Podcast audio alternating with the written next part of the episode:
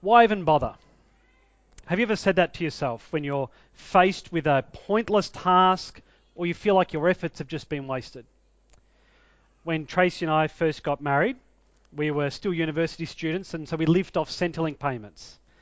And every fortnight I had to ring up, that's right, on the phone, not on the internet, ring up on the phone, sit on hold for ages, speak to an operator and say, I did not earn any income for the last two weeks. And they say, Thank you, this won't affect your payments. And I do that every fortnight. And I tried to argue with Centrelink saying, Why do I have to do this? They said, It's just one of the requirements. And I'd think to myself, Why even bother? A few years earlier than that, uh, a group of us who lived at the La Trobe Uni residential colleges decided to put on a film and faith night. We showed Crouching Tiger, Hidden Dragon. We invited lots of people to come along. I prepared a talk, kind of connecting the themes of the movie with the story of the Bible. Uh, we, we prayed heaps, and we thought it'd be a great night to share the good news about Jesus. One person came. I don't think he really spoke much English, and he left straight afterwards. And I thought to myself afterwards, why even bother? You know, sometimes we put lots of effort into something and it just seems pointless in the end. And that's a bit like how many of the Jews felt when they heard Paul explain the gospel to them. See, they'd spent generations keeping God's law, they'd endured much suffering at the hands of the Gentiles. But then Paul undermines it all by saying that being Jewish won't save them from God's judgment. Surely they would have asked, why even bother? Paul argues in Romans chapter 1, verses 19 to 32, that humans in general are under God's wrath, under his judgment, because they suppress the truth about God and they worship idols. And so the Jews would have wholeheartedly agreed with that. But then in chapter 2, Paul says that even moral people are condemned because they don't keep their own moral code. And even the, the religious Jews are condemned because having a Jewish identity and privileges is not enough. And so this argument would no doubt raise massive questions for any Jews who are reading this. It Didn't God promise that we would be his special people and he would be our God? Didn't God give us circumcision as a sign that we belong to Him? Didn't God give us the law so that we might walk the path to righteousness? If none of us can keep the law and be made righteous, then why did we even bother trying? If circumcision doesn't guarantee our salvation, then why did we go through that painful effort for generations? If God won't keep his promises to us, then why even bother? And so this is what Paul addresses now in Romans 3. We're going to see in verses 1 to 8 that it's great to know God's promises. It's a privilege to know God's promises, but you still need to have faith. Now, verses 1 to 8 are pretty tricky to understand because Paul shoots off a series of hypothetical questions and ideas, and it's not always clear what the underlying objections are. But it seems that Paul's kind of thinking about ideas, arguments that he's heard in his many years of ministering to the Jews. However, his conclusions are pretty clear as we read this passage. And Paul begins his argument by saying that the Jews did not waste their time. They had the advantage of God's words, that is, his commands and his promises. Have a look at verse 1 and 2 of Romans 3. What advantage then is there in being a Jew? Or what value is there in circumcision? Much in every way. First of all, the Jews have been entrusted with the very words of God. You're back in chapter 2, verse 25. Paul says that circumcision has value if you observe the law. That's in relation to salvation. But Paul's thinking more generally here about its value. He's saying that being Jewish and having circumcision is important because these are signs that you belong to God's special chosen people. And what is the primary advantage or benefit of being Jew, being a Jew? It's being entrusted with the very words of God. Some Bible translations here say the oracles of God, which I think is more accurate. Paul's thinking about the Old Testament scriptures. He's thinking of the promises and commands of God. He's saying that God has spoken to the nation of Israel, and these words have been written down for their benefit. No other nation on earth can say that. What a privilege. They know God's will. They have instructions on how to live well in the world that God has made. They know about God, what He's like, what He does. They know about God's plan for the world and where things are headed. They know that through them, through their nation, all nations will be blessed, just as God promised to Abraham. Listen to how Psalm 147 describes this. He has revealed his word to Jacob, his laws and decrees to Israel. He has done this for no other nation. They do not know his laws. Praise the Lord. What a blessing. What a privilege to be a Jew. The other nations, they're in the dark. They don't know God. Now, you might notice that Paul says in verse 2, first of all, as if he's going to go on with a list of advantages. But I think he gets so excited, he gets distracted and doesn't actually finish this list and addresses some objections that might come to, to his mind. Uh, but he does actually finish the list later on in chapter 9. You can look at that later. Verses 4 and 5, he adds some more advantages. But what we see here, though, is th- this primary advantage the Jews were entrusted with God's promises and his decrees. But their key failing was that they did not prove worthy of this trust. They were unfaithful with the words entrusted to them. And so Paul goes on to say that God is faithful in judging his faithless people. There was a thought among the Jews that God would save all of them because otherwise he wouldn't be keeping his promises. They thought that as long as they had the circ- as long as they had circumcision, went to the temple when needed, that they'd be good enough for God. After all, didn't God make a covenant with the people and their descendants at Mount Sinai? A covenant that He swore to uphold? The thought that God would judge the Jews seemed to undermine God's character. And so we see Paul has two objections in mind that he then answers. The first objection is answered in verse 3, and perhaps went something like this How can God be faithful if he judges his own people? And the second objection is addressed in verse 5 and maybe goes something like this How can God hold unrighteous Jews accountable if judging them enhances his own righteousness? So let's look at Paul's responses to these objections, and you'll see them in the outline. Uh, the first one is that their faithfulness does not, not nullify God's faithfulness. Have a look at verses 3 and 4. What if some were unfaithful? Will their unfaithfulness nullify God's faithfulness? Not at all. Let God be true and every human being a liar, as it is written, so that you may be proved right when you speak and prevail when you judge. God gave laws and promises to the Jews, but they were unfaithful. They were faithless in keeping his commands, and they didn't respond to his promises in faith. And so God is being faithful when he judges his unfaithful people. Now, some Jews opposed Paul on this, but they'd forgotten the consequences of not keeping up their side of the covenant. Just listen to the words God spoke to Moses in Exodus 19. Now, if you obey me fully and keep my covenant, then out of all nations you'll be my treasured possession. Although the whole earth is mine, you will be for me a kingdom of priests and a holy nation. These are the words you are to speak to the Israelites. Now, on the one hand, God looked for obedience. But on the other hand, he knew that no one could keep his law perfectly. And so he designed the law to reveal their weakness, to drive them back to him to cry out for his mercy.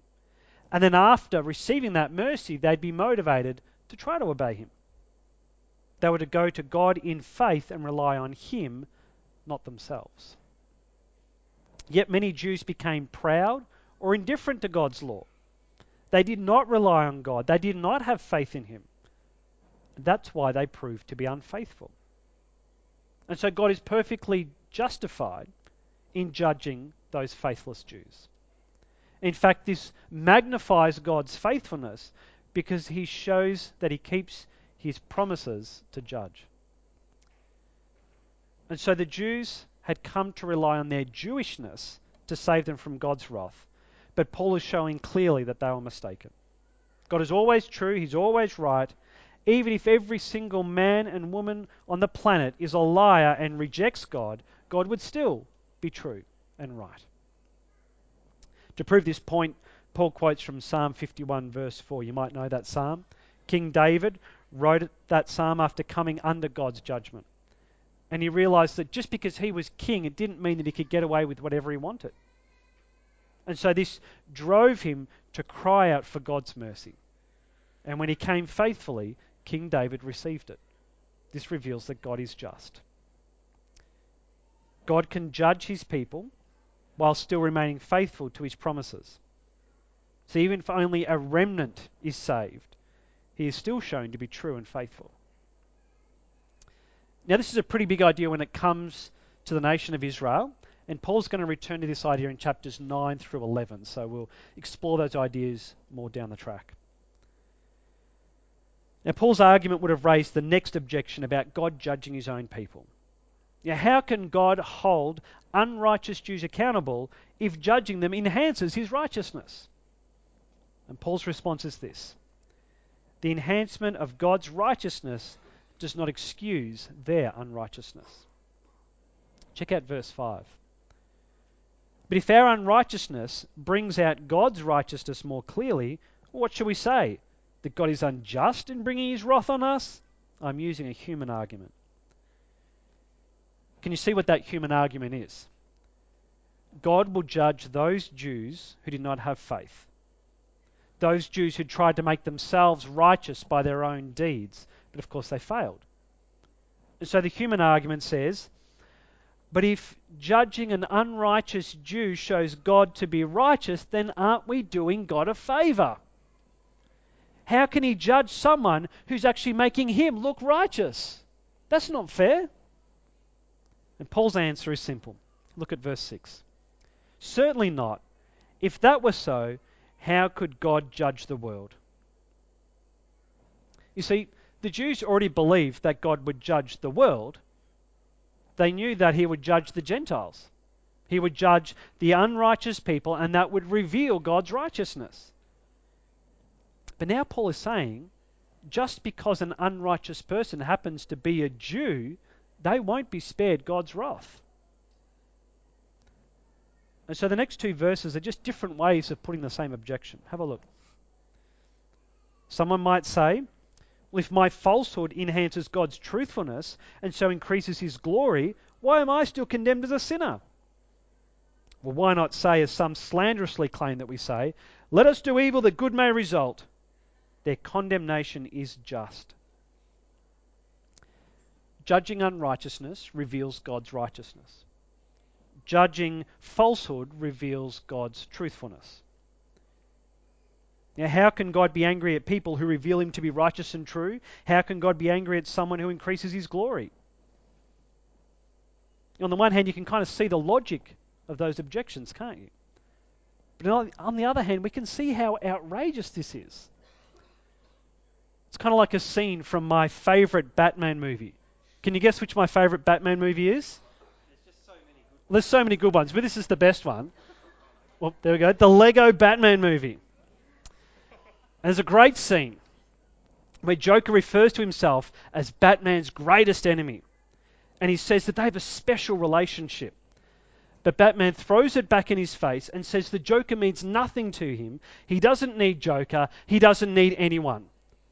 That's the sort of dark and brooding response you'd expect from the Dark Knight, even in Lego form.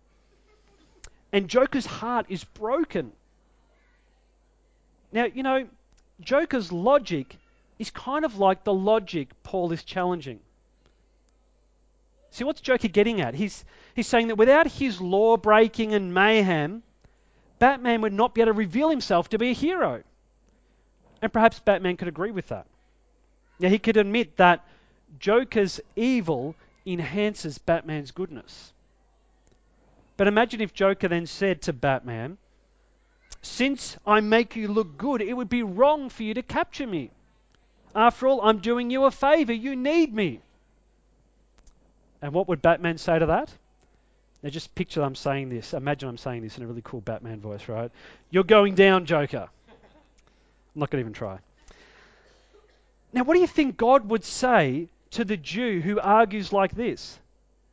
God, you can't condemn me as a sinner because my falsehood enhances your truthfulness. I'm doing you a favor. You need me.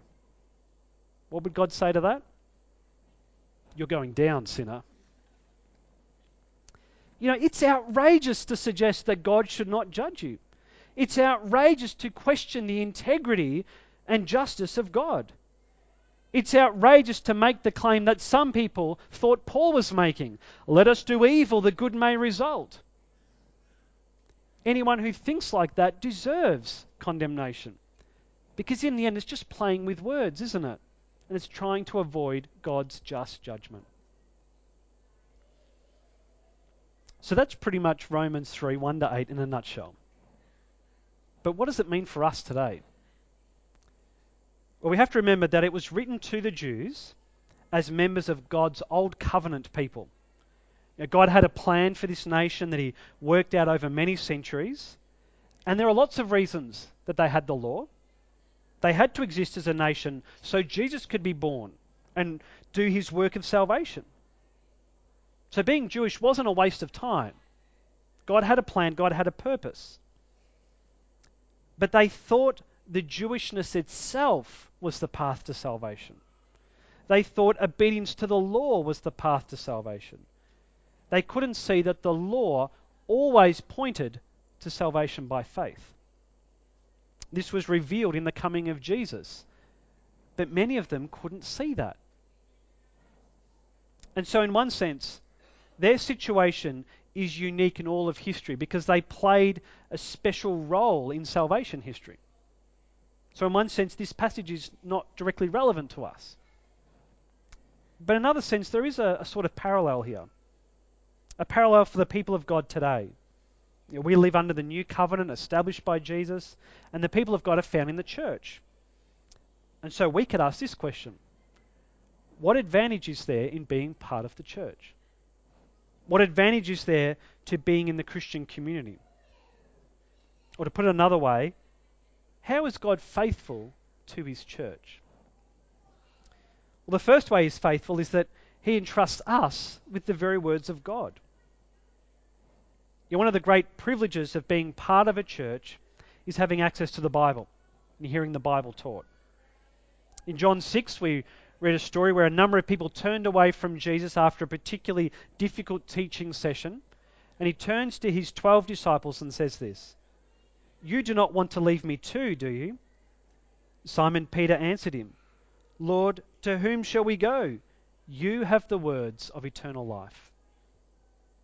Where do we go today to read the eternal words of Jesus? The words about eternal life. We go to the Bible. In the pages of the Bible, we learn the way to receive eternal life. Paul has established so far in his letter to the Romans that all people need to be rescued from God's wrath. In a couple of weeks' time, we're going to finally see the details of how Jesus saves us. But let me summarize for today. Jesus saves us by swapping places with us. When he died on the cross, he put himself under God's wrath so that we might be spared.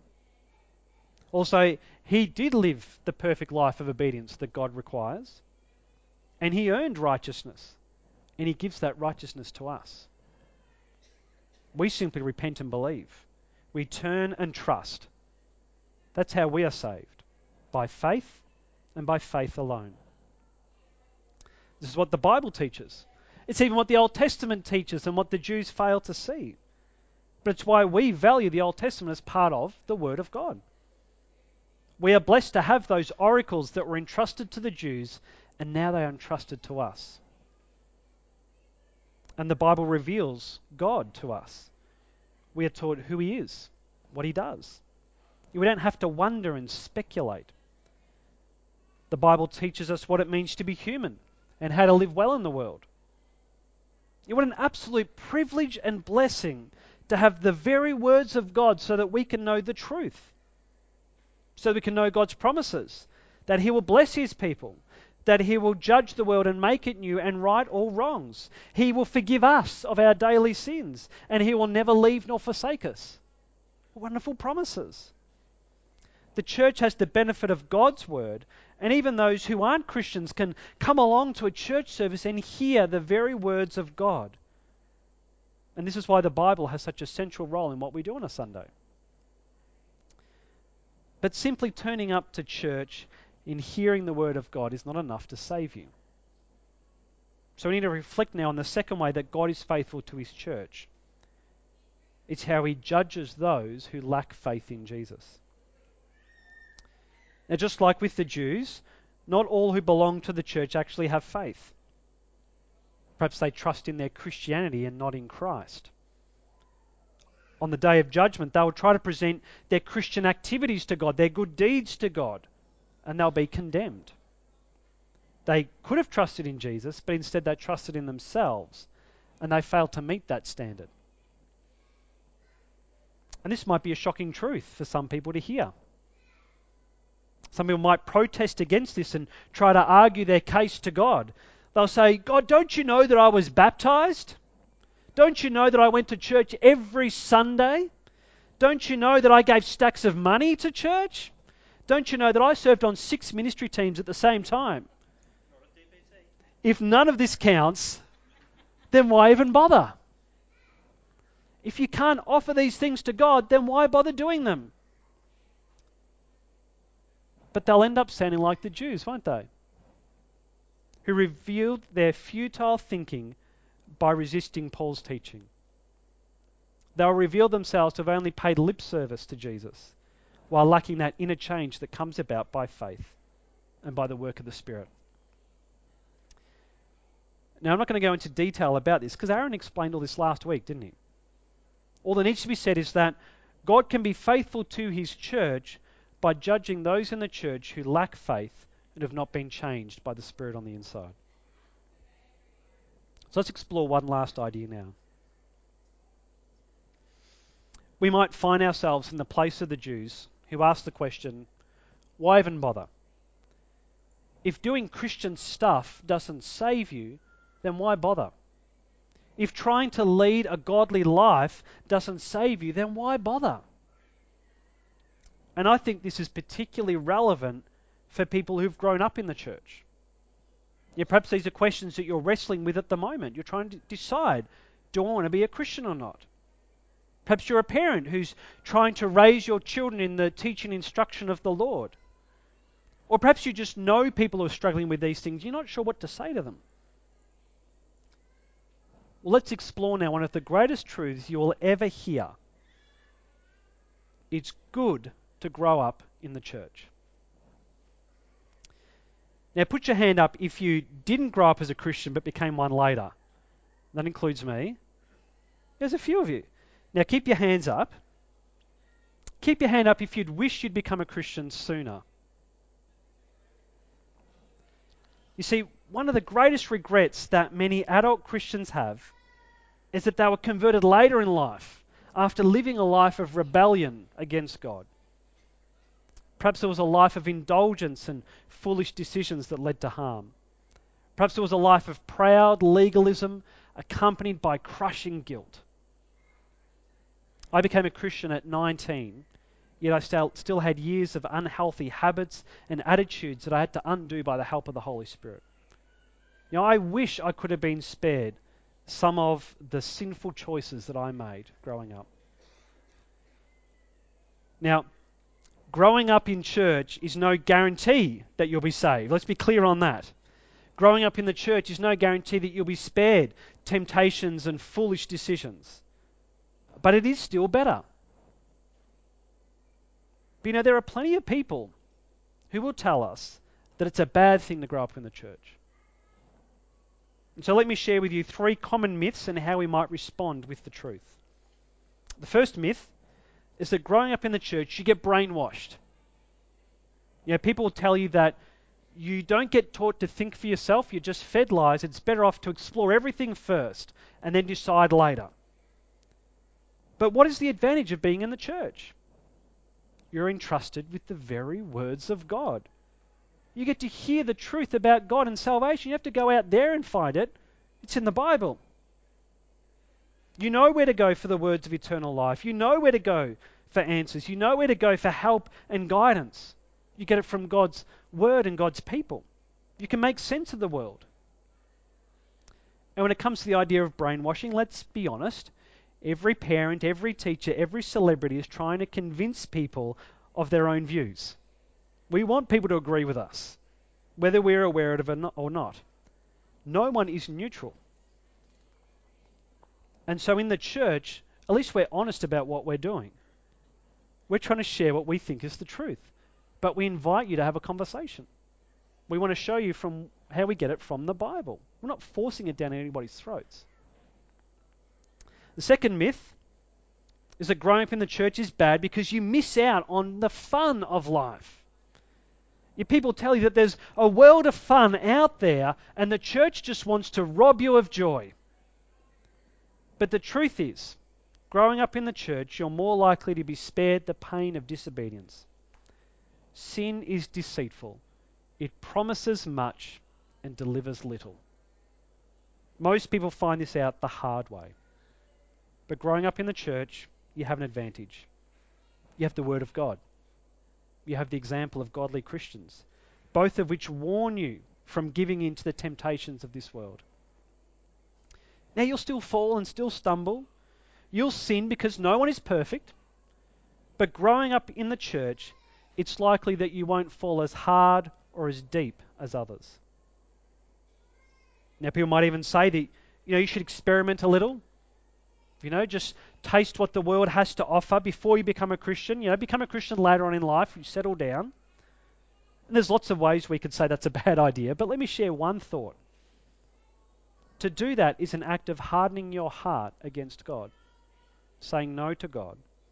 What makes you think you'll be able to come back when you start to walk that path?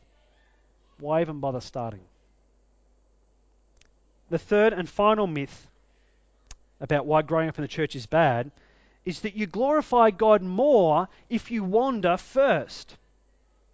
So even Christians can give this impression, perhaps unintentionally. They give the impression that a more dramatic conversion story glorifies God more.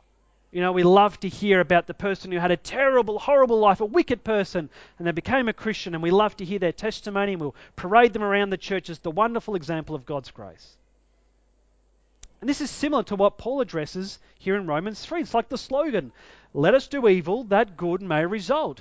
Let us be horrible people first, then we can become Christians, because good will result. We can be tempted to think that God's righteousness is more greatly demonstrated when we first live a more unrighteous life. But the truth is, there is no such thing as a boring testimony. Salvation is salvation. We are all sinners in need of grace. It's not the amount of grace that you receive, it's not the number of sins that had to be covered over for you to be forgiven that glorifies God. It's the fact that He shows any grace at all. That's the miracle. In reality, you should long for a straightforward testimony. What a blessing to be able to say, I've always known that God loves me and that Jesus died for me. I didn't need to plunge myself into a life of disobedience to learn that.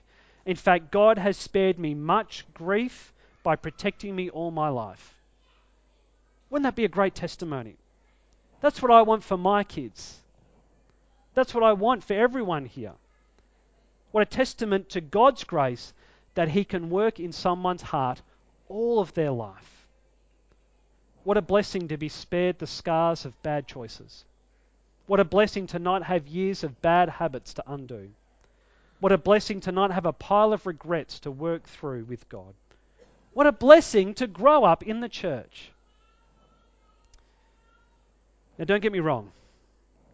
If you have wandered and struggled, then know that God's grace is sufficient for you. It's not a competition. He will work in your life.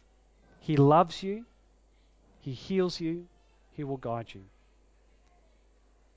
But here's the thing we don't want to wish that on someone else, do we? We know that God gr- works in us, but we don't want others to have to go through what we've endured. May we pray that the children of our church will never have to endure what we have endured.